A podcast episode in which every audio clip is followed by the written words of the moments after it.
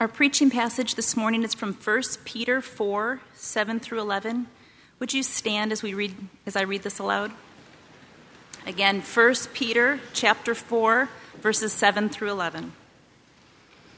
The end of all things is at hand. Therefore, be self controlled and sober minded for the sake of your prayers.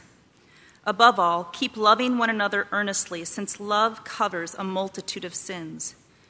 Show hospitality to one another without grumbling. As each has received a gift, use it to serve one another as good stewards of God's varied grace.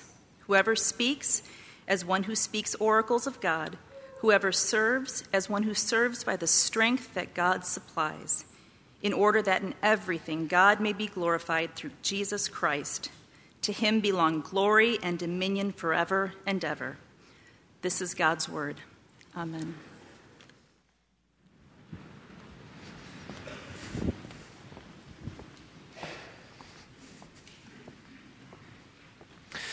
Go ahead and keep your Bibles open as we uh, come to this uh, passage uh, this Sunday from 1 Peter chapter 4, verses 7 uh, through to 11. And just a word of thanks to George uh, for his remarkable testimony. I too had heard uh, the story of what he'd been through, and for a man, young man like that, to go through an experience like that and testify to God's grace is a great story for us to hear because we all have things going on in our lives, and it was really, really encouraging to hear that from you, George, this morning. So thank you. Um, as uh, we come to the end of this year, I've chosen a one-off passage, uh, just a one-time sermon, 1 Peter chapter 4, verses 7 to 11, and I've called it uh, "Living or Live with the End in Mind." And this is just a one-off uh, sermon. It's not part of a sermon series. Um, I'm going to be starting a new sermon series, not next Sunday, but the Sunday after. I'm going to be out of the pulpit next Sunday. Um, typically, it's kind of traditional for the preaching pastor to ask someone else, someone else on the staff, to preach the Sunday immediately after Christmas. But, you know, I looked at the way Christmas fell this year and just thought, you know, it's a little unfair to ask one of our guys to prepare a sermon over Christmas. I'll just do it you know. So, um, but I'm going to take a break next uh, next Sunday out of the pulpit at least, and then come back the Sunday afterwards with a new series uh, in the book of Joshua, just a brief series. Uh, we're calling it Strong, and it's for the four forgotten truths about God's people from the book of Joshua. That's in a couple of weeks' time. Uh, but this morning, it's live with the end in mind. And uh, we're looking at First Peter, as, as we've mentioned, and uh, there's a backstory to that. So we're just kind of diving into a passage, and we need to know the back, uh, the backstory. So, what's going on is Peter um, was uh, writing a letter uh, from uh, Babylon, he says. Uh, that is, he's writing from Rome. Uh, he calls it Babylon because in the Bible, the word Babylon, the city of Babylon, is a, uh, is a name given for cities in rebellion against God. And so he says, I'm writing from Babylon.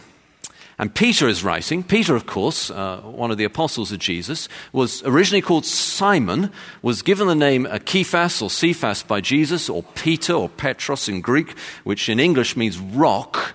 And so this is uh, a letter from the rock uh, to um, God's scattered people uh, in Asia Minor, uh, what we call uh, Turkey today. Peter was called uh, uh, Peter, the rock, uh, by Jesus because of his confession of faith that Jesus is the Christ. That's the foundation for our faith that Jesus is the Messiah. And Peter played a prominent and highly important role in the founding of the church in Jerusalem, as you read about in the book of Acts. But now his ministry has gone wider. He's in Rome, and uh, he's writing even to those who are scattered uh, in Asia Minor and Turkey to non Jews, the non Jewish people in Asia Minor, in Turkey, Christians, who are experiencing great persecution, opposition, or harassment at least from the Roman Empire for their faith. And he's writing to them to encourage them, to encourage them to remain faithful to Jesus the Messiah. Uh, and the way he does that is fascinating. So, what, what he does, he basically is saying, Look, you, you guys, you feel like you're exiles. You feel like you're alienated. You feel like no one cares, no one notices, and you're right out there in Asia Minor, a long way away from Jerusalem. You feel like you're just kind of nothing in God's plan. But actually, you are God's chosen people. And the language he uses here is evocative of the Old Testament language of God's people. He says, You're the chosen people of God, like Abraham and God's people were chosen. You, non Jewish Christians now, you're the chosen people of God. He, he says to them, uh, You should prepare your minds for action. And the phrase he uses for prepare your minds for action is literally gird up the loins of your mind. And so in ancient times, they wore these kind of long cloaks, and if you wanted to run or, or um, uh, do any kind of exercise or work hard, you had to kind of wrap them up to gird up the loins, to get rid of the loose cloth so that you could work. But the phrase itself comes from the book of Exodus, and it was said by God to his people as they're leaving Exodus. And so what, what Peter is saying by using that phrase is, You're like the people of God who left Exodus. Gird up your loins, just like they did. And what is more, he says, uh, not only that, you're living stones. That is, you're the temple. Now, you may be in Asia Minor in Turkey, but actually, you're the temple. You're the temple of the living God. You're like living stones. What is more, he says, you are a kingdom of priests to declare God's praises. You are the people of God that God has planned all along. In other words, he's underlining for them their identity in Christ as God's chosen people. That's a big theme of what he's doing, this letter. Their identity. But not only their identity, also their destiny, where they're going, the end. And that's where our passage here fits in, living with the end in mind. What he's saying to them is, yeah, you may be experiencing harassment, you may be experiencing persecution and difficulty, but I want you to be the kind of people like Jesus who love even your enemies. And that's how you're going to win the victory. And there is coming a final vindication when Jesus returns. Now, it strikes me, the reason why I chose this passage about living with the end in mind, it strikes me that this matter of the return of Jesus is very much underpreached in contemporary churches. You don't hear much about the return of Jesus, and yet it's a central doctrine of the church. And not only is it underpreached, it is highly important that we grasp it. We who feel sometimes like the culture may be turning against us we live in a time perhaps a little bit like those Christians in Asia Minor where experience harassment for saying that Jesus is the only way to God or for standing up for certain moral opinions. We also need to know that there is a final vindication, the end, Jesus' return, and to live with that kind of purpose. It's hard for us, isn't it, to think in terms of the end. So it's, it's an underpreached doctrine it's also underemphasized. With all the streaming that we have through the internet, through our phones, you know, you go on YouTube and you can listen to an artist who's been dead for 50 years and it seems like they're still alive. And the idea that there is an end and it's coming and the clock is ticking, it's hard for us to grasp. And yet it's true. We need to live with the end in mind. Well, how do we do that? Well, Peter uh, here in this passage uh, gives us four ways to live with the end in mind. Four ways. And the first is in uh, verse 7. So he says, The end of all things is at hand, or near. Therefore, here's the first way to live with the end in mind. Therefore, be self controlled and sober minded for the sake of your prayers. So, the first way to live with the end in mind is to be disciplined. To be disciplined. You're like an Olympic athlete, Peter is saying. You're running a race, and there is an end. And you've got to be fit and healthy. You've got to be disciplined. You've got to be self controlled and sober minded for the sake of your prayers. Why for the sake of your prayers? Because not only what we say with our lips in prayer, but also the way we live our lives is a prayer to God. And if we get down on our knees in the morning and ask God for certain things, but then we live the rest of our lives, the rest of the day, as if we did not want those certain things, we say to God, Lord, please make me holy, and then the rest of the day we live as if we had no desire at all to be holy, we should not be surprised if God does not hear our prayers. And therefore, if we want our prayers to be answered, we need to live disciplined lives for the sake of our prayers, so that our whole life is in tune, sending a prayer to God. Lord, send revival, we pray. But do we live like we really want it? Lord, win the nations for Christ, we pray. But do we live like we really want it? So we need to live disciplined lives for the sake of our prayers.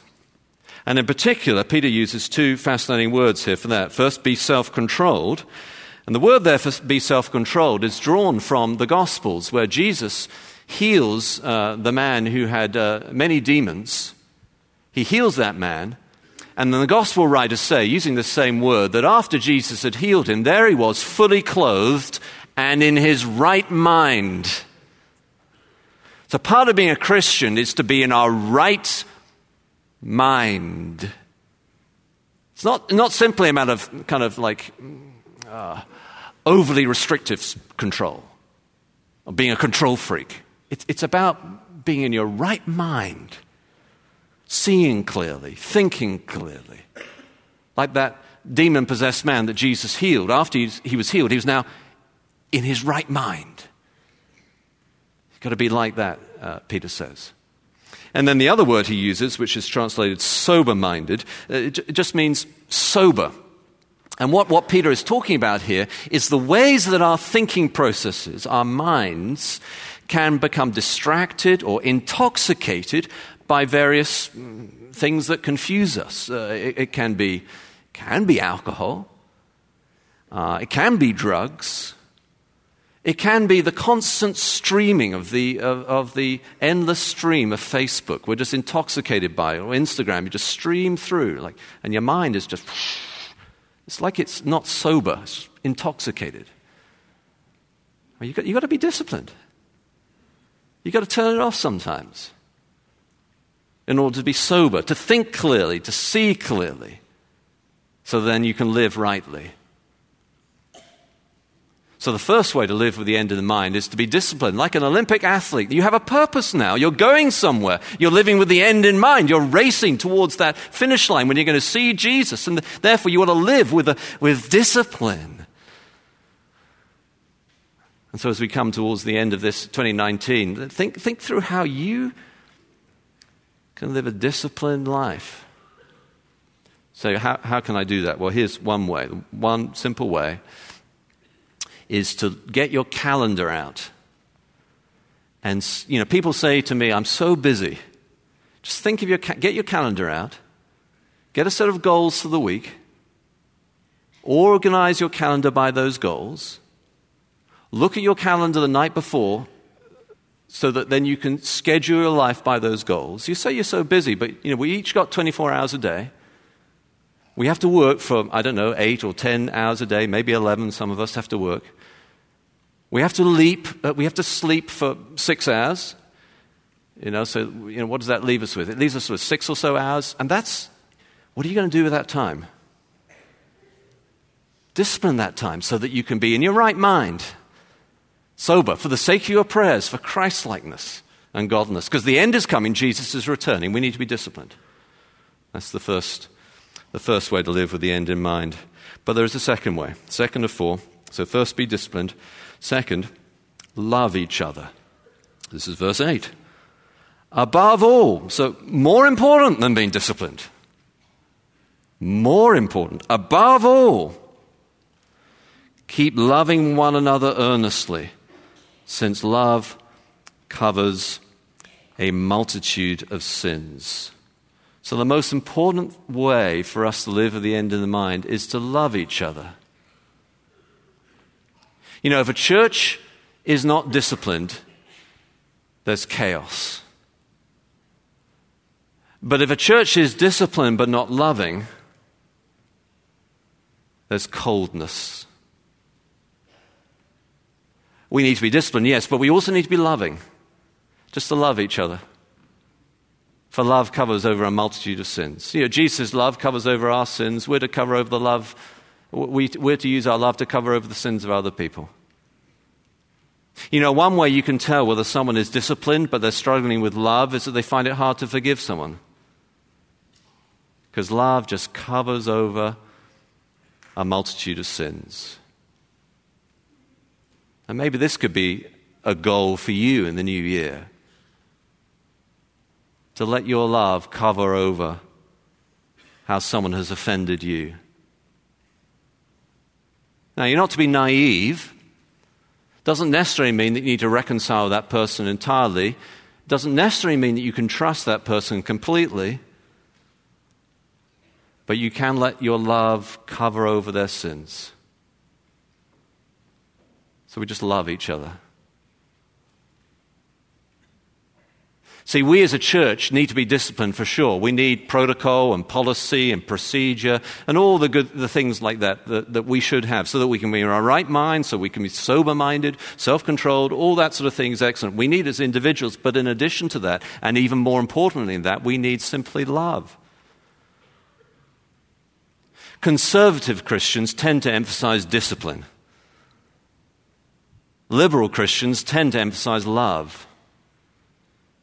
Biblical Christians are to be disciplined and above all loving, as 1 Peter tells us. Simply to love each other. And let our love cover over a multitude of sins. Sometimes we can think about, you know, I, I would love that person if they would repent in a way that I define that they have they really have repented or said sorry sufficiently. Let your love cover over the multitude of sins.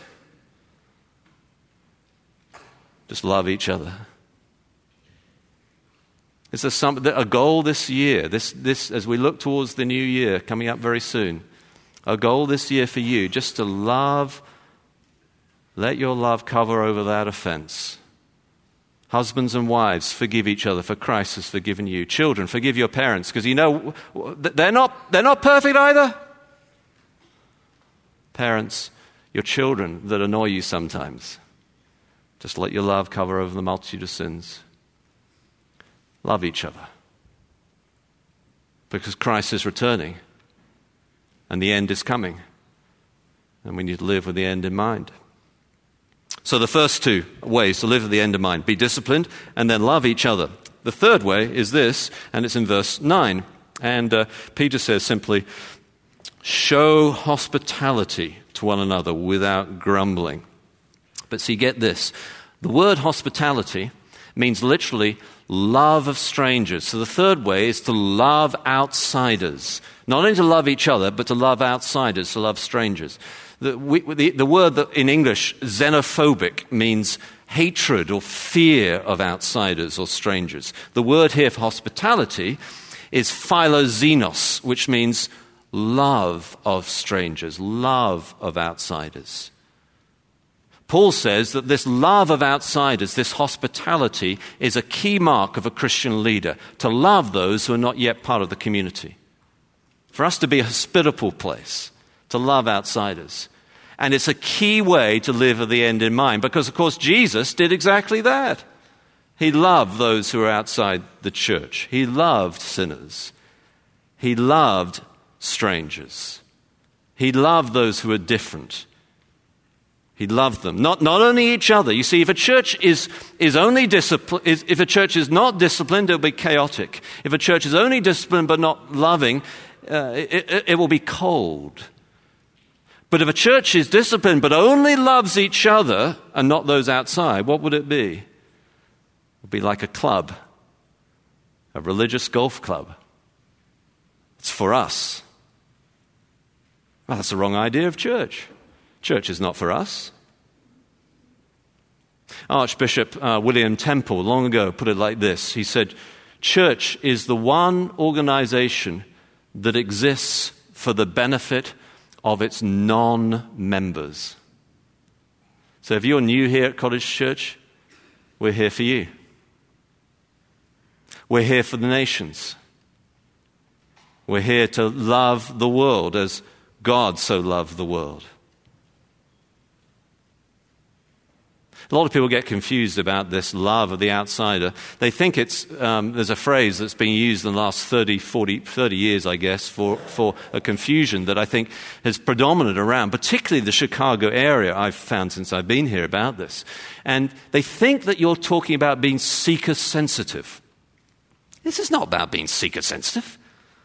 And anyway, seeker sensitive, the, the, the, most prominent seeker sensitive country, uh, uh, uh, uh, church in, in the country abandoned the philosophy of seeker sensitive ministry about 15 years ago. No one's doing that anymore. This is not about being seeker sensitive. Seeker sensitive is an attempt to define how you do worship that meets the preferences of non Christians. That's what seeker sensitive is. It's saying we've got to organize uh, how we do worship for the preference of non-Christians. That's not all bad, you know. Sometimes you so you send out surveys and you ask the non-Christian how they want to do church, and they'll tell you we want better coffee. Well, I'm for better coffee too. That'd be great. You know, and they say we we like better parking. Well, that'd be great too. You know, I'd like that as well. But of course, if you go too far down that track, then uh, you know, say, well, we like less Bible. Well, I'm not for that. And we like our songs not to have so much Christian doctrine. What? I'm not for that.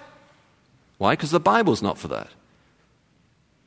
But in response to some of the misunderstandings that seeker sensitive movement that is now, frankly, out of date anyway, in response to that, some have gone too far and said, well, church is really not for the preference of non Christians, church is for the preference of Christians.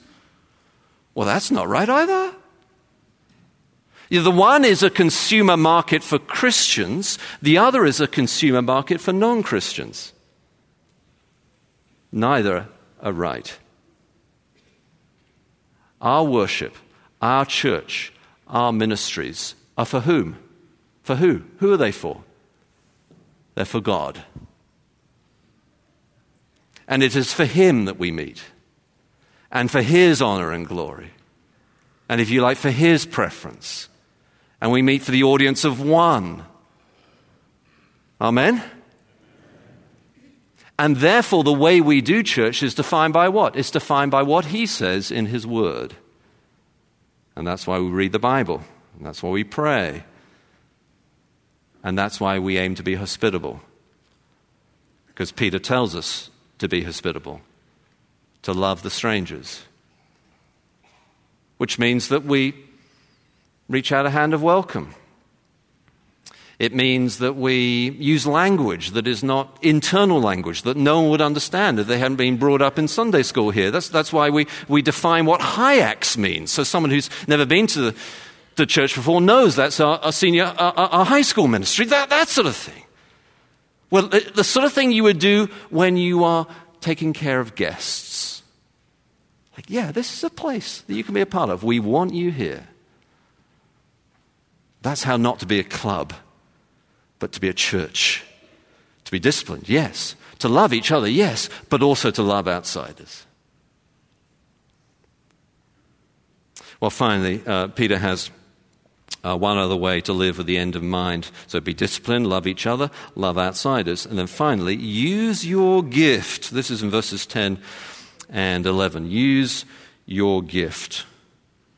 He writes this as each has received a gift, use it to serve one another as good stewards of God's varied grace. Whoever speaks as one who speaks oracles of God, whoever serves as one who serves by the strength that God supplies, in order that in everything God may be glorified through Jesus, Jesus Christ. To him belong glory and dominion forever and ever. Amen. As each has received a gift, use it. So, this fourth way we've had be disciplined, love each other, love outsiders. And the fourth way is use your gift. Use your gift. You see, church is not like a bus with the pastoral staff at the front driving and everyone else sitting back and sort of either applauding because they like the way it's done or grumbling because they, they don't like the way it's done. That's not church. Church is a body where everyone has a gift and everyone is to use it. You have a gift, a charisma. If you're a Christian, you have a gift from Christ Himself. He wants you to use it for the benefit of the church. Peter's saying, use your gift. It's fascinating how he divides up the various gift, the gifts here into two, into two categories uh, as we sort of, uh, the, the varied manifest uh, gifting of God, God's varied grace in two categories. One is the one who serves with the stewards of, of God's various grace in two categories. One is whoever speaks as one who speaks oracles of God. In other words, our speaking from the pulpit in Sunday school, in our high school ministries, our junior high, in our adult communities, in our small groups, our speaking is not simply with an intentionality of rhetorical communication. That's good. You know, I, I, think hard about how to express what I'm going to say in a way that will connect and, commu- and, communicate. Of course, that's good. But there's something far higher than that. So, my, my, my ambition, my goal as a preacher, and our ambition, our goal for all of us who speak, is to speak as if we're speaking the very oracles of God, the very words of God. There should be in preaching, in speaking, and in teaching, not only persuasion, there should be that, which is rhetoric and and connection. Not only persuasion, there should also be power, a sense of God's Spirit at work. Not, not increased volume from the preacher, but the power of Christ. And there should also be a sense of wonder. Could it be that when we gather together, God Himself spoke to us about how to live with the end in mind? as we come to the end of this 2019, God Himself spoke to us. Speaking as if we're speaking the very oracles of God. And then the other category he has here is about serving. Whoever serves or ministers or leads as one who serves by the strength that God supplies. In other words, not to serve at our own strength, one of the temptations that comes if you're a very gifted administrator is to manipulate, to dictate, to control. What Peter is saying is no, don't, don't be like that. Serve with God's strength.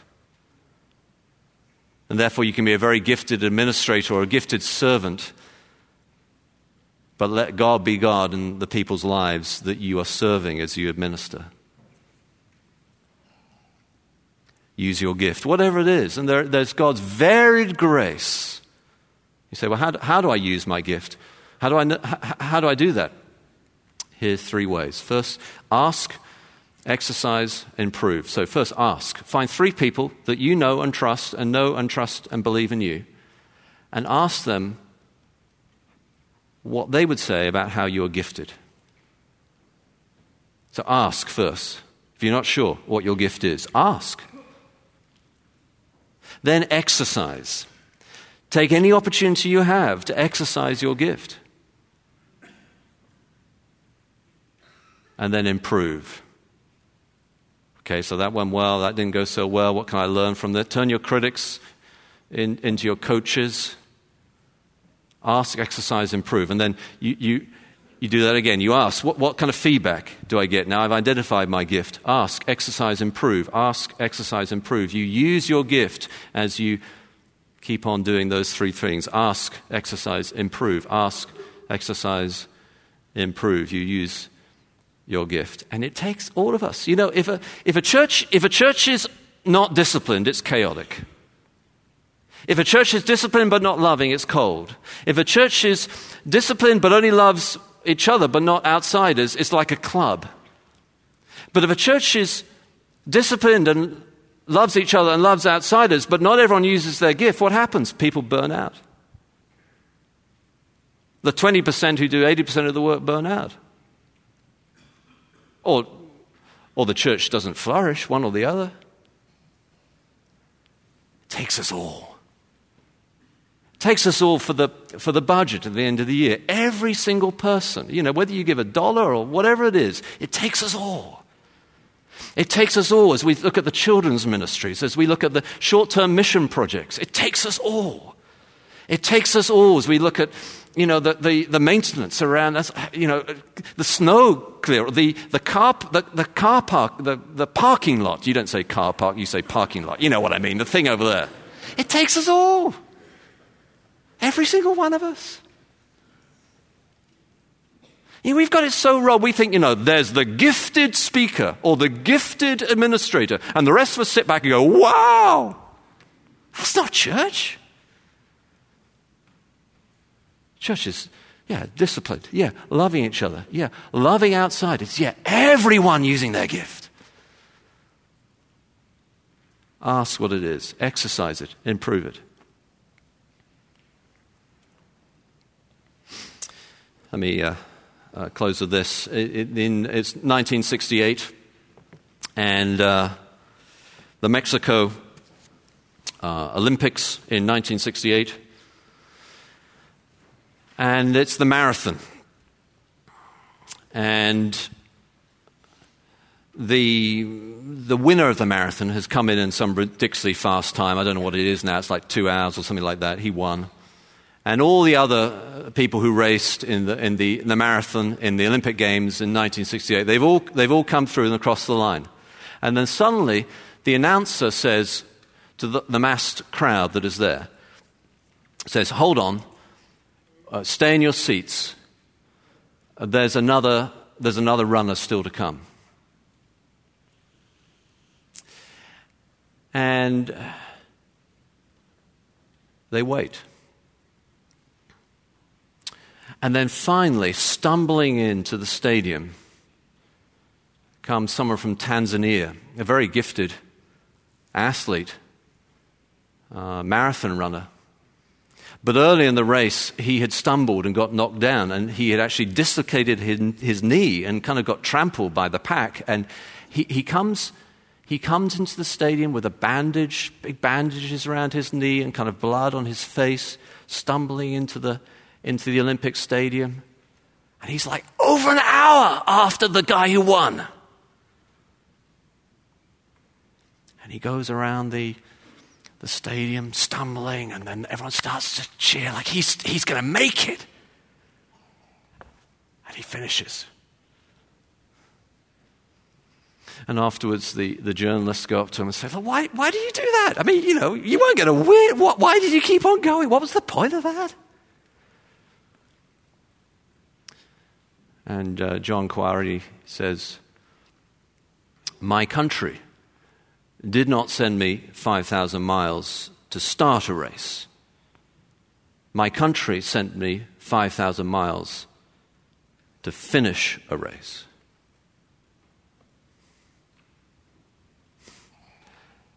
That's living with the end in mind.